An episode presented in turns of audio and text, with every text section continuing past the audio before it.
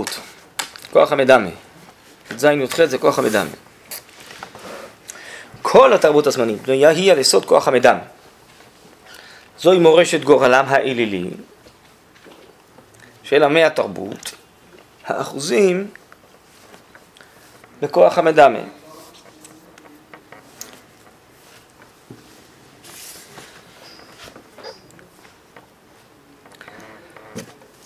שממנו באה התפתחות היופי הגופני בפועל ובציור מעשי.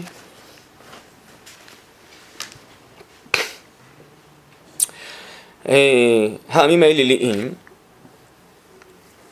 לא עסקו בהשכלות הבהירות של האמיתות. הם הרי ציירו לעצמם כל מיני אלים וכל מיני כוחות, זה הרבה בנו ילדים היום.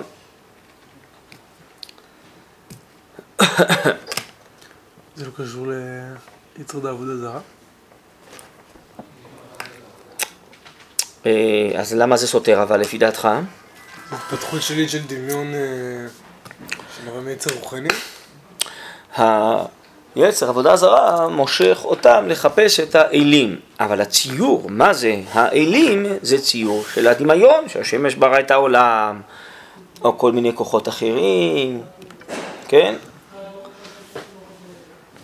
זה לא שיש להם אה, עובדות מוצקות שהם יודעים מי ברא את העולם, זה לא שיש להם אמיתות שכליות רוחניות שהם קיבלו בנבואה מן השמיים של שכל אלוקי, נכון?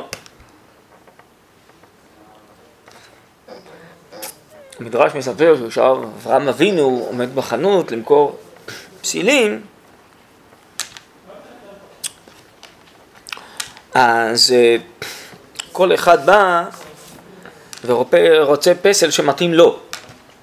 אז בא איש גיבור ורוצה פסל גיבור כמותו. האישה זקנה רוצה פסל, רוצה פסל זקן כמותה. מה זה אומר? שהכל זה מין השתקפות דמיונית מתוך נפשו של האדם, שאם הוא כזה, אז ודאי האל אמור להיות כזה, כי הוא אמור להעצים אותו. כן? הייתה צריכה לבחור משהו יותר צעיר, לא? העצמה. אה, טוב, לא משנה. אני מסביר את העיקרון, זה לא שיש איזה אמת שכולם נכנעים ומשתעבדים לה, כן? זה הציור של כל אחד, איך האל אמור להיות, כן? אז זה ציורי כוח המדמה. כל הכוזרים מסבירים שאמונת ישראל בנויה על מציאות, שמגע אלוקי איתנו, ובעיקר מגע של ההשכלה האלוקית שמגיעה אלינו, כן? אז הרב אומר, התרבות הזמנית היא ודאי לא האלילית והיא חל... ברובה הגדול גם לא דתית.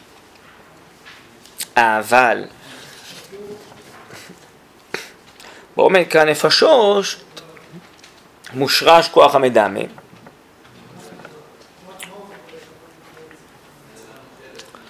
אז עכשיו זה מופיע באיצטלה חילונית, כן? באיצטלה מודרנית. שממנו באה התפתחות היופי הגופני בפועל וציור מעשי. ציור מעשי זה אומנויות, זה כל ה...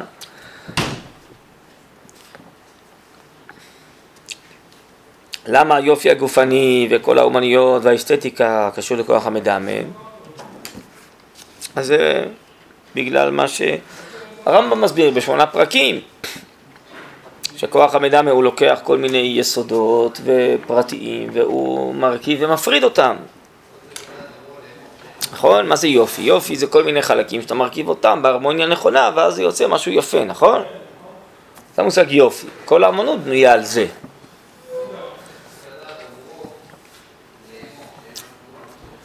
כל העיצובים שיש היום, נכון? אפשר לקחת את האוכל, לשפוך אותו על השולחן, לא? שאנשים יאכלו. לא, זה לא עובד ככה, צריך. כל אחד יהיה באיזה כלי יפה, זה גבוה וזה נמוך, עם פרחים באמצע, וכל מיני קישוטים, וזה, נכון? ואז זה יפה, לא? זה הרכבה והפרדה, זה כוח המדמה, אומר הרמב"ם, נכון? אז לא איך הוא משתכלל כוח המדמה, ואם הוא משתכללים המדעיים, המעשיים והניסיוניים. למה כל זה, כל המדע קשור לכוח המדמה? אף על פי שהמדע הוא לכאורה הוא אמפירי, הוא בודק עובדות, אבל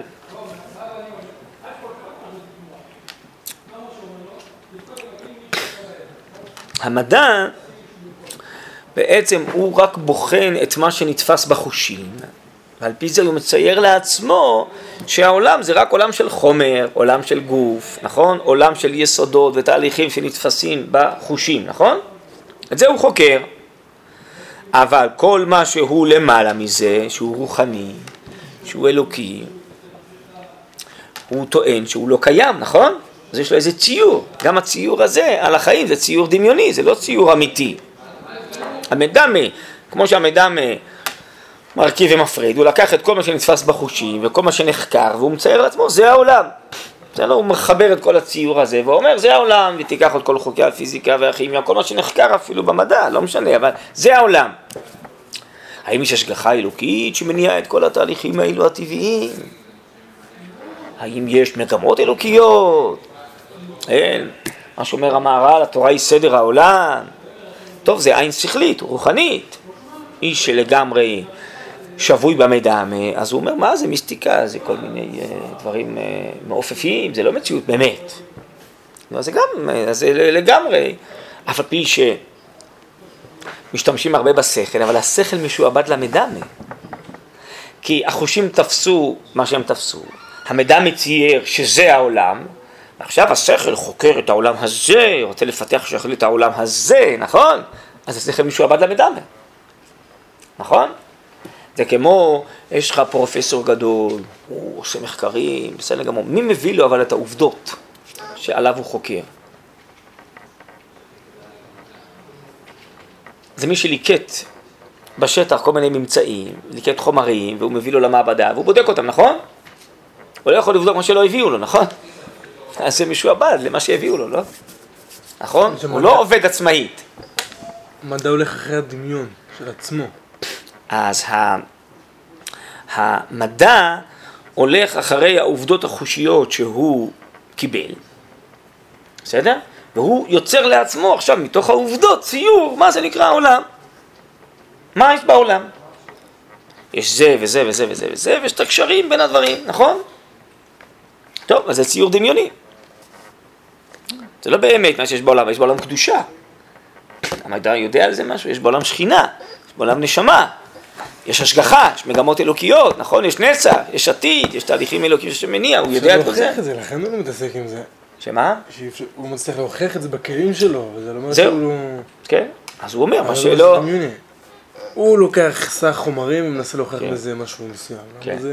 כן. קדושה זה לא נמדד, לכן הוא לא נוגע בזה. טוב, אתה מלמד זכות, אני רק אומר, לא, להגיד שהוא דמיוני, לא הבנתי איך הוא דמיוני. הוא בודק עובדות בשטח, הוא לא מעניין אותו עכשיו דברים שלא נוגעים ב... כן, שבסופו של דבר אם תשאל את המדען, מה זה העולם, אז הוא יסביר לך מה זה העולם לפי הנתונים שהוא קיבל, נכון? כי זה מה שקיים מבחינתו. בסדר, אני לא... זה בדיוק הנקודה. זה יש לו ציור דמיוני, נכון? אם באמת בחיים... מציאותי, אבל זה דמיוני. מה הכוונה דמיוני? אם, ה- תגיד לי, יש הבדל בין אדם לפסל? זה כן. כן, יפה. למה? כי הוא רואה שזה נע וזה לא נע, נכון? נכון? האם האדם אומר לך אין הבדל בין אדם לפסל? הוא אומר שיש לו ציור דמיוני, נכון? כן. הוא לא רואה שבאדם יש חיים. יותר מהפסל, נכון? טוב, אז גם באדם שמתנועע, מי שלא רואה שיש לו צלם אלוקי ויש לו נשמה אלוקית, שונה מבעלי החיים, אז יש לו ציור דמיוני על האדם. הוא אומר, אדם זה בעצם בעל חיים משוכלל, כמו שדרווין אמר. אני יכול להוכיח שבן אדם הוא לא פסל, אבל להוכיח שבן אדם יש צלם אלוקי. שנייה, אבל למה זה קשור להוכחות? כי זה אני- המדע. לא? זה לא... לא, זה, זה, זה מה שהרב תדע היה אומר שהגויים בלבלו אותנו. מה זה מדע? מדע לשון דעת. בסדר? ידיעה, ידיעה אמיתית של המציאות. זה מדע. בסדר? אתה, מישהו החליט אה, בשבילך שמדע בנוי על הוכחות. בסדר, מישהו החליט. מדע זה דעת. השאלה היא דעת של מה? אז אם אה, המדע שלנו כיום עוסק רק בידיעת החומר, נכון? אז הוא כסיל בידיעת הרוח, בידיעת האלוקיות, נכון? אבל הוא לא חושב שהוא כסיל, הוא משוכנע שזה לא קיים. כל הדתיים אומרים שמשהו אחר קיים, הם מיסטיקנים, נכון? אז אני שואל אותך באופן אמיתי, יש לו ציור דמיוני או ציור אובייקטיבי למציאות? יש לו ציור דמיוני. כי הוא משוכנע שמשהו לא קלט, לא קיים. אז הוא דמיין, צייר לעצמו, כמו שהרב אומר, צירף דברים, ואמר, זה העולם, ואין בלתו. מה שכנע אותו בזה? תיאוריית האבולוציה, נגיד. לא חשוב עכשיו מה. הוא לא זכה פשוט, כמו שאומר הכוזרי, הם לא זכו לנחול חוכמה אלוקית, הוא לא זכה לקבל את הנבואה. הוא לא זכה לקבל את המדע האמיתי. שהדעת היתרה המצויה בנפשו של אדם, אומר רבא, היא נוצרה בשביל דעת אלוקים שבו. בשביל ידיעת השכינה והקדושה האלוקית. אז הוא לא זוכה לידיעה האמיתית, השכלית אובייקטיבית. אז יש לו רק את הידיעה הדמיונית.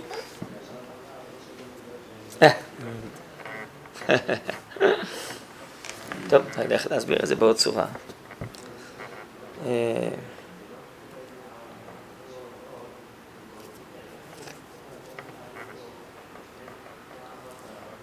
אולי נקרא קצת ברצף, תראה את הצד השני, תראה רגע. ואיך משתכלל לכוח המדמה, ועמו משתכללים המדעים, המעשים והניסיוניים. ועל פי עלייתו של כוח המדמה ותפיסתו את החיים, מסתלק האור השכלי, מפני שחושב העולם כולו, שכל שלו תלוי בפיתוחו של כוח המדמה.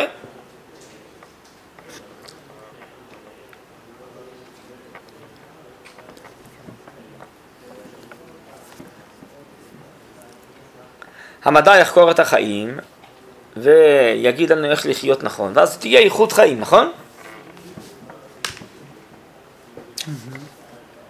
בסדר גמור, מדובר פה על איכות חיי החומר, נכון? למדע יש חיים אחרים, אין חיים אחרים. אז יש שנקרא שמסתלק האור השכלי. האור השכלי זה בעצם לא השכל, האור השכלי. ההערה הרוחנית שהשכל יכול לקלוט אותה, שיש אלוקיות, יש אמת, יש נצח, יש קדושה. העולם לא יודע על זה, לא. אז כל ההערות האמיתיות, הרוחניות שישנן במציאות, האדם לא קולט.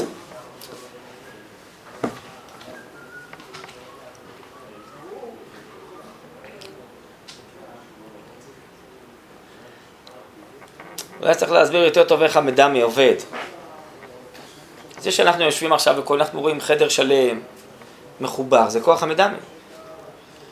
באופן אמיתי, כל מיני קרני אור שנזרקים פה על כל מיני עצמים, הם חוזרים אלינו, ואז אני קולט שיש פה ארון, ויש פה שולחן, ויש פה מנורה.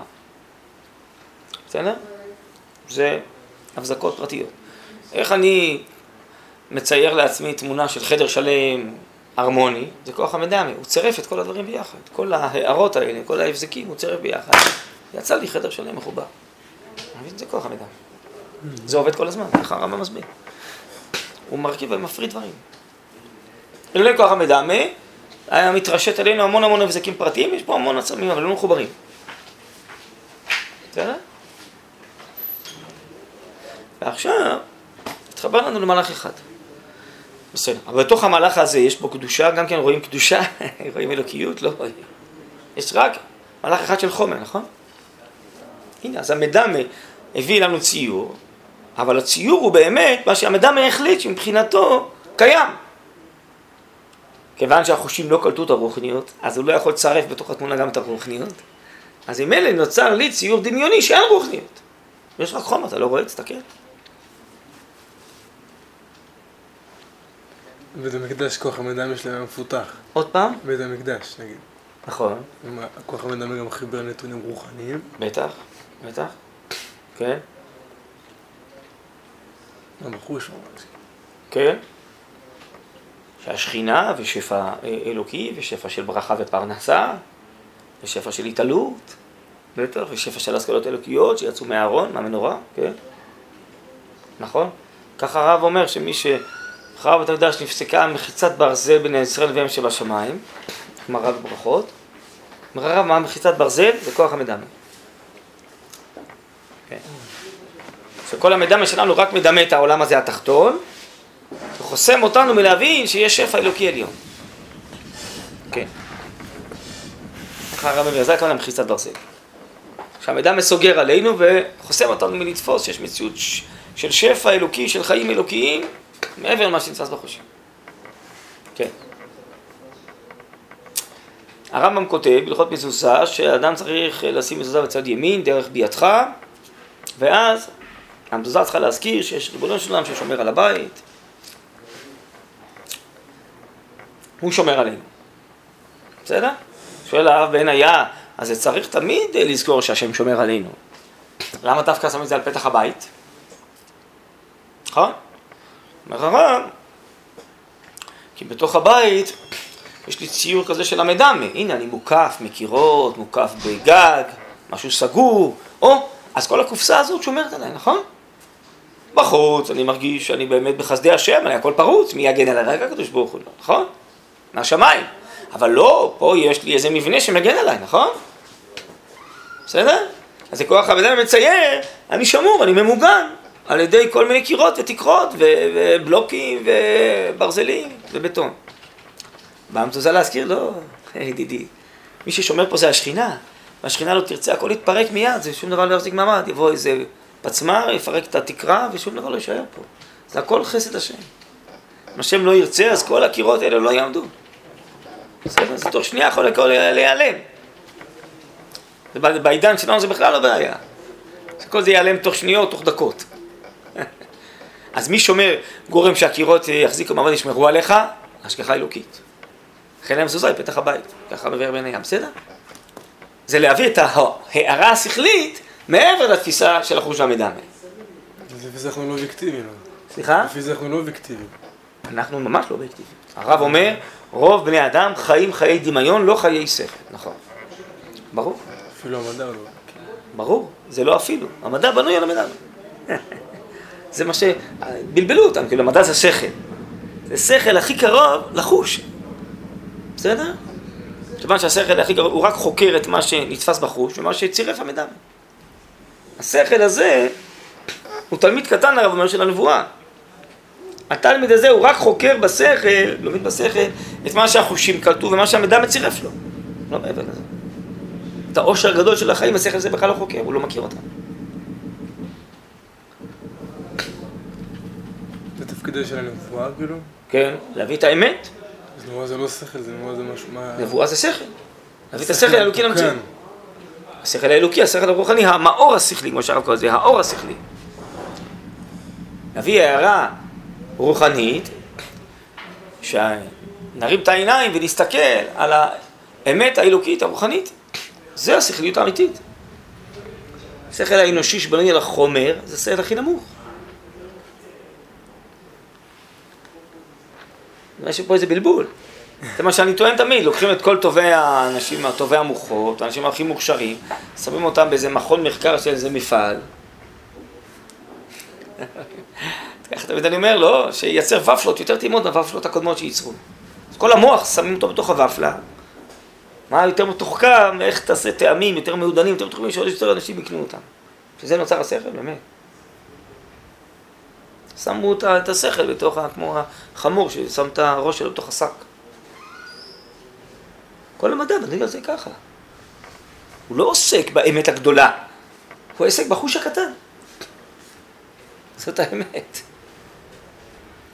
אנחנו קוראים לזה מדע, או אז אנחנו כולנו נכנעים לפני הוד המדע.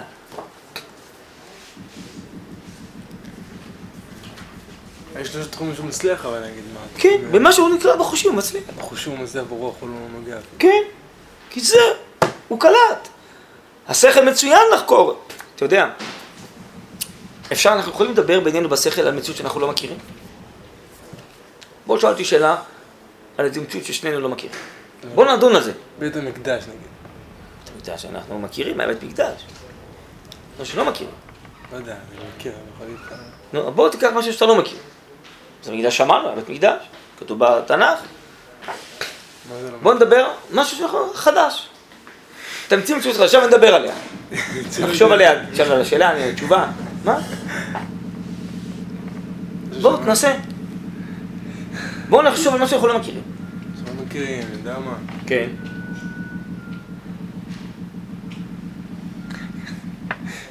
לא מכירים. כן. זה לא קשה. זה לא קשה בכלל, זה בלתי אפשרי. אי אפשר לדבר על דבר שלא מכירים. אי אפשר. כי השכל האנושי שלנו משועבד לחוש. מה שלא נצטרך בחושים הוא לא יכול לדבר עליו. הוא לא יודע על מה לדבר. איך אפשר לדבר בתורה על מה שאנחנו לא מכירים? מדברים על מה שהנבואה גילדה שיש דברים אלוקיים, השם בשמיים, את השם אנחנו מכירים? לא מכירים, נכון? שכל יכול לדבר ולהגיד מה הוא מבין, מה הוא לא מבין, מה האלוקות. או מגילוי השם, נכון? כי התורה גילתה שיש נשמה ויש שכינה. לא ראינו בחושים, אנחנו יודעים מה זה שכינה? בחושים לא יודעים. אז איך אני מדבר על זה? כי הנבואה גילתה. אז הגיעה איזו הערה על השכל, זה נקרא מאור השכלי, מסתלק האור השכלי, זה הערה שהגיעה על השכל. נר מצווה בתורה אור ואמרה, תשמע, יש שכינה בעולם, יש השגחה אלוקית, יש מגמה אלוקית, בשבילה נוצר העולם, יש תכלית שהעולם בשבילו שואף, נכון? ראיתי את זה בעיניים, את התכלית, לא ראיתי בעיניים. אז איך אני יכול לדבר על זה? כי באה הערה רוחנית, נבואית, הערה שכלית. האירה את השכל שלי המצומצם, אמרה לי, תשמע, דברים שאתה לא רואה. יש תכלית לעולם, אתה לא רואה. נכון? אבל המדע של היום, עם כל הכבוד לו, הוא מאוד קטן. כי הוא מסוגל לעסוק רק במה שנתפס בחושים. מה שלא נתפס בחושים, שלא אמפירי, הוא לא יכול לדבר עליו. אז מה, אז לכן אין תכלית לעולם. כי הוא לא ראה את התכלית בחושים. לכן סתם, באופן עיוור, הכל פה נוצר ואין לזה שום תכלית. ואין אלוקיות, ואין השגחה, ואין נצח, ואין קדושה, ואין נשמה, ואין שכינה, ואין כלום. למה? כי הוא לא תפס. אז מה אם הוא לא תפס? מי החליט שמה שנתפס בחושים זה מה שקיים, מה שלא נתפס לא קיים? מי החליט? הדמיון החליט. שהוא מדמיין. רק כל מה שהוא מצרף לעצמו מהחושים, ומה שהוא לא נמצא בחושים, הוא לא דמיין, הוא מבחינתו לא קיים. בסדר, זה הציניות של היום. אז כל התרבות הזאת של הוכחת האלוקות דרך המדע זה תרבות שהיא כאילו לקרוא טיפשית. נכון, זה מטופש לגמרי, אפשר להוכיח את האלוקות הזאת. ודרך המדע אפשר להוכיח את האלוקות, הכל מטופש. איך אפשר להוכיח את האלוקות דרך המדע? זה פועל על הדברים הנמוכים כאילו.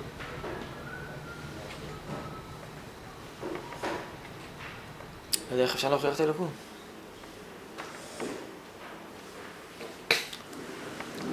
יש להם ספר הוכחות, זהו, כן? אבל- מאה הוכחות. עורך דין חיבר. טוב, שהוא יסביר.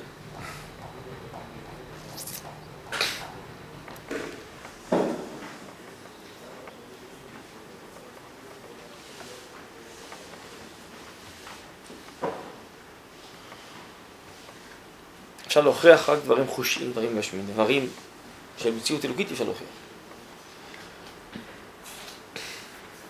אי אפשר להוכיח שבתוך האדם יש צלם אלוקים, אי אפשר להוכיח. כי זה לא נמצא בחושים. אז איך בן אדם, איך אתה אומר כאילו לגרום לבן אדם להבין שיש לו דבר כזה? יש לו הכרה אמיתית, יש לו צלם אלוקים. בשביל זה הוא קיבל דעת יתרה, אומר הרמב"ם. גם יודע שהוא לא בעל חי, יש לו הכרה פנימית. לחשוף את ההכרה כאילו, זה לא... צריך לפתח, לשחרר אותה, ויש לו הכרה בסיסית, שיש אלוהים בשמיים, והוא בן אדם נברא על הארץ בדמות השם. זה הכרה פנימית, ככה אומרים הראשונים. כן? הכרה טבעית. שאין אותה כנראה לבעלי החיים, יש שם בני אדם. זה גם אמונה כאילו... האמונה זה הכרה, נכון. כן. ואמונה, להכרה לא צריך להוכיח. אז הרמב"ם כותב שאפשר לראות את העולם את הבורא בעולם, ככה הוא אומר. אפשר, מה הוא אומר? שהוא אומר את זה בייחוד דעות, אני חושב. שמה? ש... לראות את האותות של הבורא בעולם. אותות. ברור, מה, זה כל אהבת השם ויראתו, הרמב"ם אומר, מי שיראה איזה נפלאות יש בעולם, אז הוא אה, יתחיל לשבח את אבל הבורא. נראה על גבי שיש אמונה זה רק מוסיף. כן, אבל זה לא הוכחה, זה מי שמאמין. מצוות אהבת השם ויראתו זה אחרי האמונה. מי שמאמין, אז הוא יראה שכל מה שעושה זה הכל נפלאות השם. מי שלא מאמין, הוא יגיד, זה קורה לבד. זה לא ראייה חושית, זה ראייה שכלית. זה הכרות שכליות של אמונה. שאצל האדם בציור של החיים לא יש רק בריאה, יש נפלאות השם, יש השם שמוליך את כל הדברים הטובים והנפלאים האלה.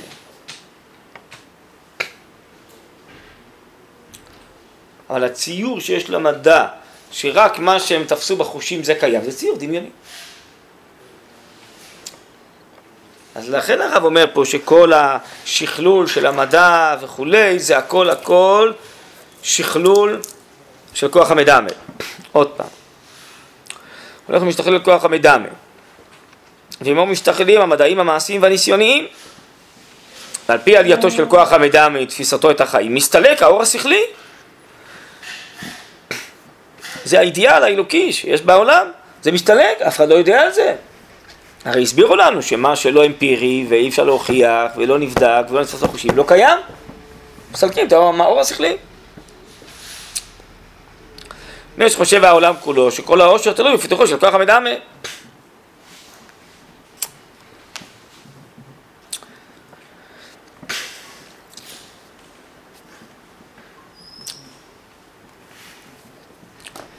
הכל הולכים העניינים בהדרגה. עד ששרידי השכל שברוח החוכמה החולונית, חוכמת חול, שרידים, כבר בקושי יש שכל. גם הם הולכים ונעתקים אל כוח המדמה. למה? המליצים והמספרים, הדרמטורים, כל העוסקים באמנויות היפות, נוטלים מקום בראש התרבות. והפילוסופיה פוסחת וצולעת ואין לה מעמד, יש שהשכל הנקי הולך ומסתלק. מה זה הפילוסופיה? היא עסקה באמיתות, גם באמיתות המטאפיזיות, כמו שמופיע בכוזרי בפילוסופיה. אבל היום, פילוסופיה, מי לומד פקולטה לפילוסופיה? כמה אנשים הזויים, כל הפקולטות לפילוסופיה נסגרות. נכון? במה עוסקים? יש, לומדים אמנויות, דרמה, נכון, תקשורת, לא, כל מה שבפועל, בחוש, משפיע על המונים, לא? ומי זה האנשים החשובים שבדור זה האומנים? לא, הזמרים, נכון? הם גם כן, יש מכתב האומנים, והם יחליטו אם אה, ההתנחלויות הן טובות או לא טובות, אם הם יופיעו באריאל או לא יופיעו באריאל, הם אנשי האידיאולוגיה הם יודעים להגיד מה האמת, מה מוסרי, מה נכון, לא? מה אחד יודע, יש לו קול יפה, יודע לשיר יפה, מה הוא מבין ב... מה הוא מבין במוסר, מה הוא מבין בארץ ישראל, מה הוא מבין... נכון?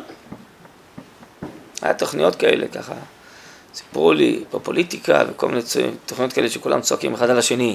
את מי היו מביאים? כל מיני אומנים וזמרים, מתווכחים על כל מיני דברים שברומו של עולם.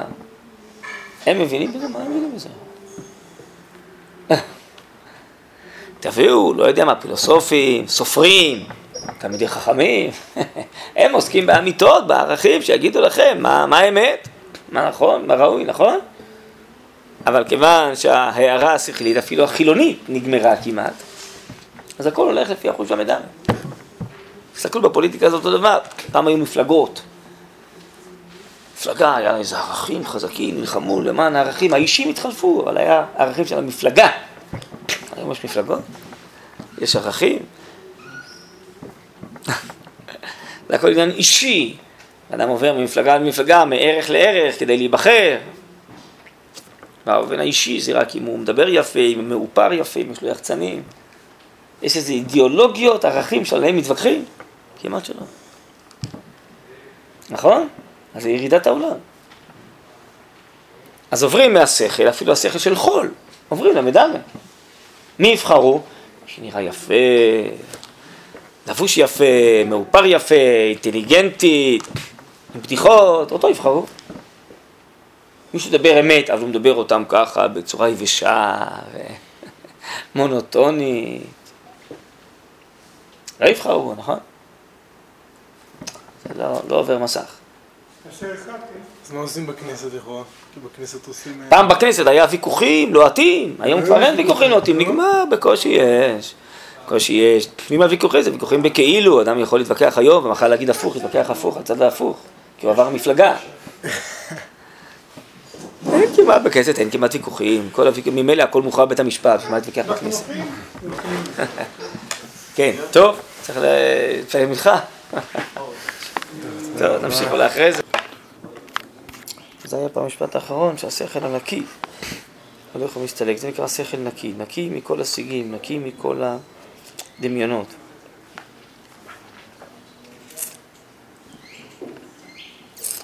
למשל,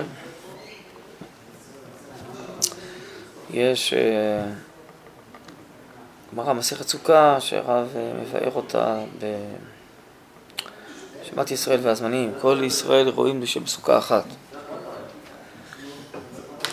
אז הרב שואל, מה, איך אפשר? זה צפוף קצת, לא?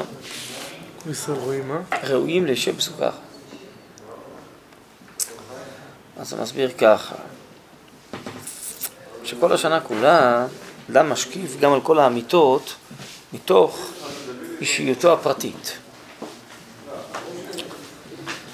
וממילא הוא לא מצליח לקלוט את האמת בטהרתה.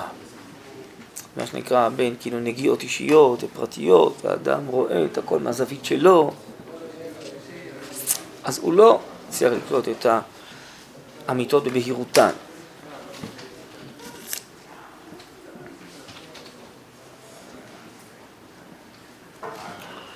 אבל אחרי שנטהרנו בימים נוראים, והזדככנו מהחלקיות, הפרטיות, החומרנות, עכשיו אפשר שכולנו נקלוט את האמת הצרופה בטהרתה. ואז כולם יכולים לשבת בסוכה אחת, כולם יכולים להתאחד, כי כולם אור האמת יהיה בהיר. אבל כשכל אחד תופס את האמת רק בצורה סובייקטיבית, אז קשה להתאחד. האמת נעשית עדרים עדרים, האמת היא נעדרת.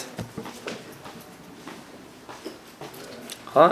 אז אה, זה ברור שהיום גם בגלל התגברות כוח המדמה, אז גם יש המון מחלוקות. וגם לא כל דבר ילווה לדברי אלוקים חיים, כי זה לא באמת שהאמת אה, השמימית הגדולה הולכת ומופיעה. מעורב בזה המון דמיונות, הישגים אישיים. נגיד, אדם אומר, אני צריך להתאים את התורה למציאות העכשווית, לפי ערכי המוסר המודרניים. כן? ואז הוא מנסה להבין ולהסביר את כל התורה על פי זה. טוב, נו, זה יכול להיות משהו לגמרי דמיוני, שלא זה התורה התכוונה. מי אמר שהתורה רואה ערך אמיתי בכל מה שנקרא היום קדמה או מודרנה? אבל אדם משוכנע שהוא חייב להסביר את התורה על פי הערכים של היום, ואז הוא מוצא כל מיני סימוכים וכל מיני עניינים. אז יכול להיות שאי אפשר להתאחד עם אחד כזה, אי אפשר שיש אותו בסוכה אחת, כי הוא בסוף אומר דברים שהם דמיונות על התורה, זה לא התורה. דמיון יותר מהשקפה הפרטית? כן. השקפה כללית אין דמיון? אם זה כלל אמיתי, אז זה המקור השורשי האמיתי שממנו הכל יוצא. כן.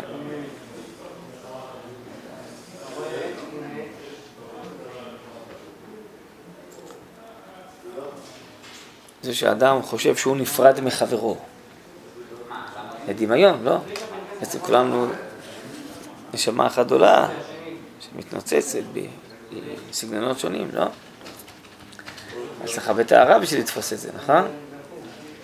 כי המבט הרגיל, החושי, אומר, אני מתחיל פה, נגמר פה, ואתה מתחיל שם, נגמר שם, אז אנחנו נפרדים זה מזה, נכון? זה בגלל שאנחנו עכשיו בדמי דמה. מעניין, אז איך יש שנאה בין אנשים? כן. לפי זה איך שיש שנאה בין אנשים, כי זה חושיות כאילו? ברור.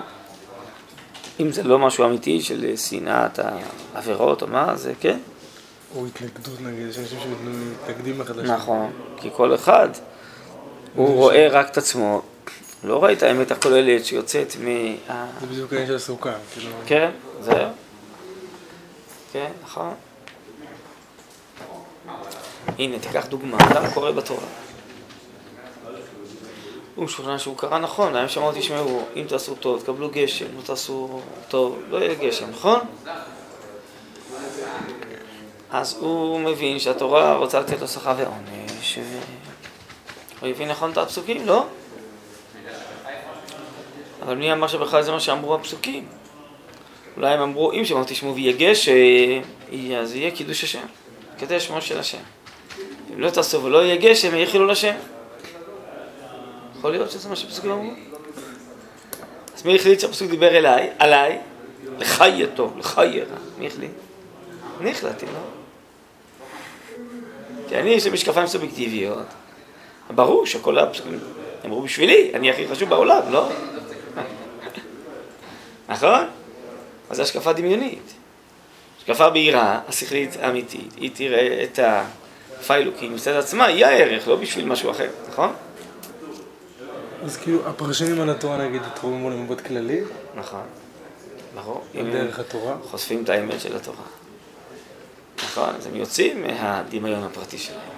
נכון? כן? אז זה גוונים גוונים של 70 פעמים במפת התורה. לפעמים אדם מדמיין שזה התורה, זה בכלל לא התורה. סיפרתי להם פעם שהייתי באיזה קיבוץ, בשבת, בין קבלת שבת לתפילה עלה איזה חבר. הסביר שהפרשה של היום היא בדיוק, בדיוק, בדיוק אומרת את כל מה שאומרת התורה הסוציאליסטית. הרי המארח שלי, אל תתרגש, כל שבת עולה חבר אחר והוא מראה שהפרשה היא בדיוק התורה הסוציאליסטית. זאת אומרת, קיבוץ קומוניסטי, עולה חבר, מראה בדיוק איך הפרשה היא בדיוק לגמרי כל תורת הקומוניזם, לא? למה? כי כל אחד רואה את התורה מתוך עיני רוחו, לא? מתוך השקפתו. זה יכול להיות שזה הכל דמיון, שהתורה היא למעלה מכל זה בכלל. הוא מדמיין שזה מה שהתורה יכולה להגיד, כן, שבוי בתוך עצמו. זה לא נקרא שכל נקי, זה מה שהרב מתכוון להגיד. השכל הנקי הולך ומסתלק. גם השכל של אדם שהוא חושב שהוא השכל האמיתי, הוא לא נקי בכלל. הוא לגמרי סגור ומשועבד. אדם מסתכל על עצמו, רואה את עצמו, הוא במרכז. מי החליט שאתה במרכז ולא השכינה במרכז? ככה אתה מסתכל על אני הכי חשוב, כולם סביבי, לא? למה אסור לשמשני? למה התורה היא בשבילי, שיצאתי שכר ועונש, אני הכי חשוב. זה ציור דמיוני. אז איך בן אדם יכול להתחבר ל... רק על ידי התורה, רק על ידי הקודש. אבל הנה, אנחנו רואים שאנשים מתחברים לקודש וחושבים שהם... כי הם עוד לא נפגשו עם הקודש כמו שצריך. הם הורידו את הקודש שלהם, מקום שהם יעלו אל הקודש. ככה הרב עובר על הפסוק, לכו בנים שמעו לי, יראת השם עולמתכם. מה זה לכו בנים? בואו בנים. מה זה לכו בנים? תעלו. אם אתם רוצים לשמוע לי, אומר הרב, לא לעצמכם, לכו, תצאו מעצמכם, תתעלו למקום אחר. אז אולי תזכו לשמוע לי, מה שבאמת אני אומר. מה שאתם חושבים ומדמיינים אומר. זה בכלל לא פשוט. זה נקרא שכל נקי. כלומר, לאבות היה שכל נקי בלי סיגים, הרב אומר. טוב, לא פשוט.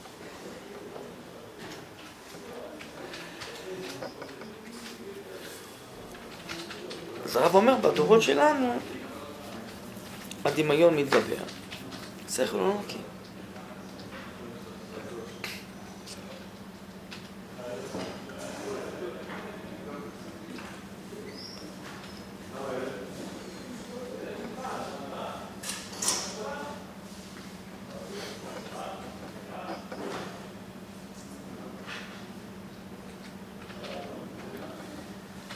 טוב, הלאה.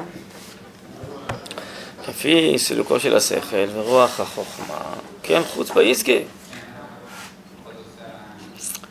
בחוכמה צופים תסרח, רכת ימאסו, והאמת תהיה נהדרת, ופני הדור כפני הכלב. כי כשאין אמת, אין רוממות, אז יש פרטיות וגסות ודמיונות. ואז גם לא מחשיבים את החוכמה, את יראת השם, ורק החוכמה, חוכמת חול מתגברת.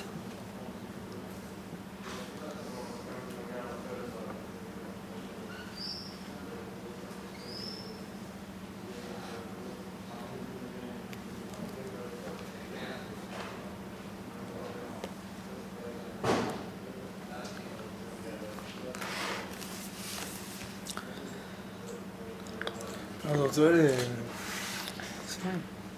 נסיים אולי? לא, לא, לא, אני רוצה לסיים את הפסקה. אותה העדינות הפנימית. הבאה מרוח החוכמה. העדינות היא מגיעה מהפנימיות. לא מספיק חוכמה, צריך את הרוח של החוכמה, כמו שראינו קודם, האור השכלי, נכון? זה השכל הנקי, השכל הרוחני האלוקי, שהאדם, הדור, מוארים מזה.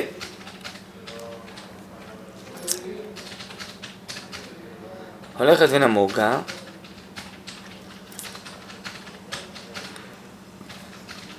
כלומר, בתקופה של הדורות שלנו, של חוצפה איסגי. שאיפה לרוחניות ואצילות, לדבקות אלוקית לעולם העליון, לזוך המוסר, ברום טהרתו, לציורי המושכלות מצד עצמם ונצחיותם. כל זה נעשית חזון יקר.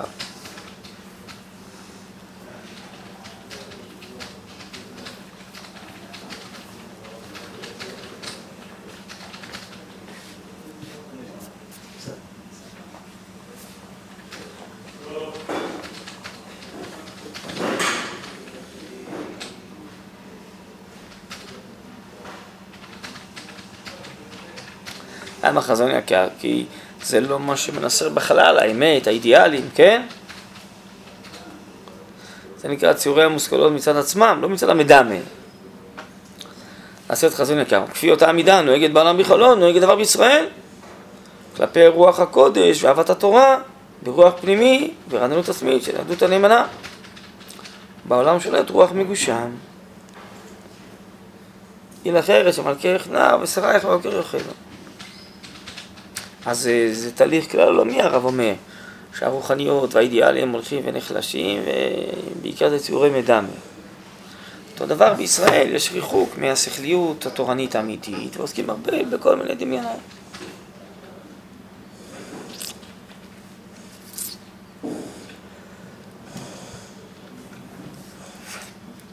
למה כל זה קורה?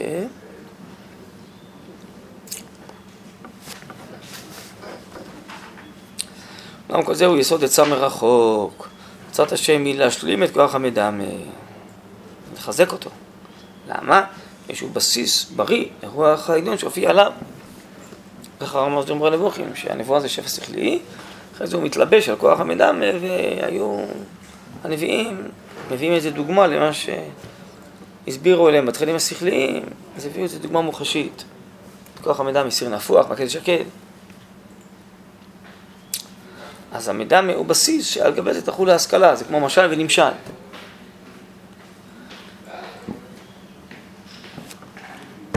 טוב, אז אנחנו רוצים להכין את הכיסא, את הבסיס, שזה כוח המדמה, לכן הוא הולך ומתרבה, זה אמצעי לעתיד לבוא.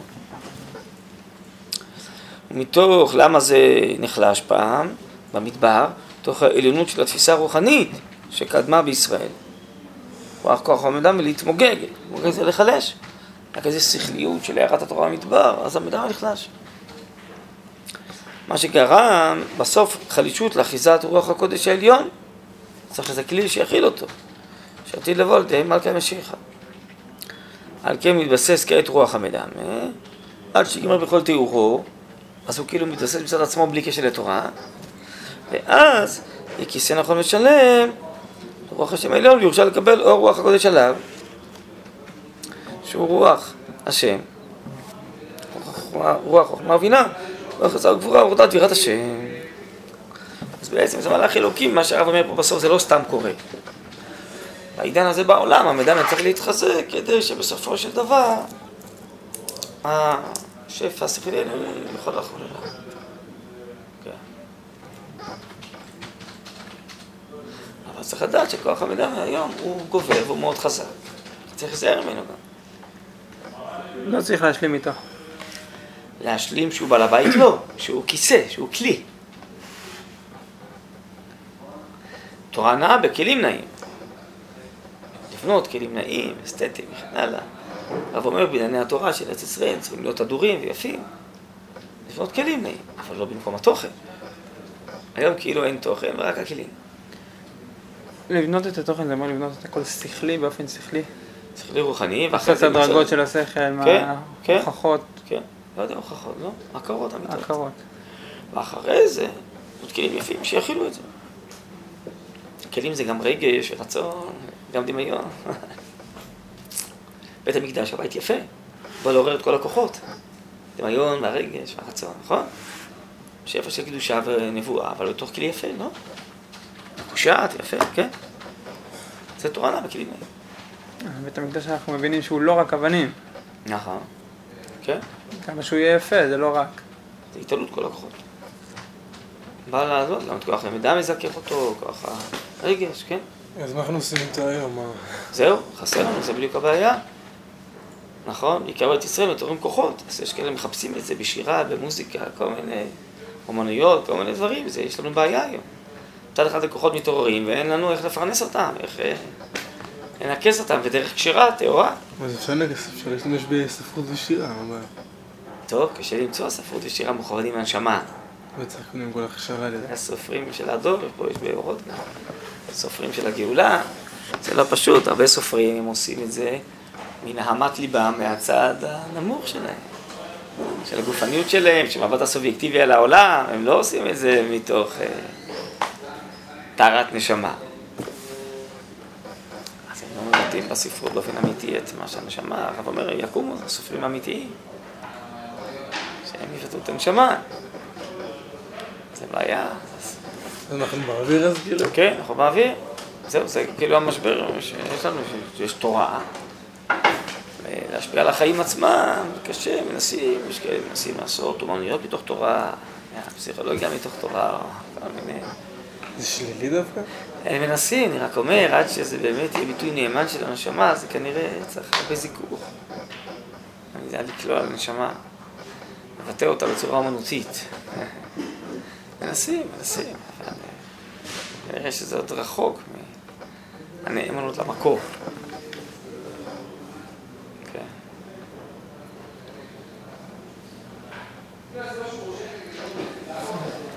טוב, הסעיף הבא גם יהיה כוח המדמה. אז נראה את זה בנדר אולי פעם הבאה. שלמה המלך וזה, אולי תביאו גם ספר אה, יהושע אולי פעם הבאה. כבר הרב מסביר קצת על יהושע. טוב. תודה רבה.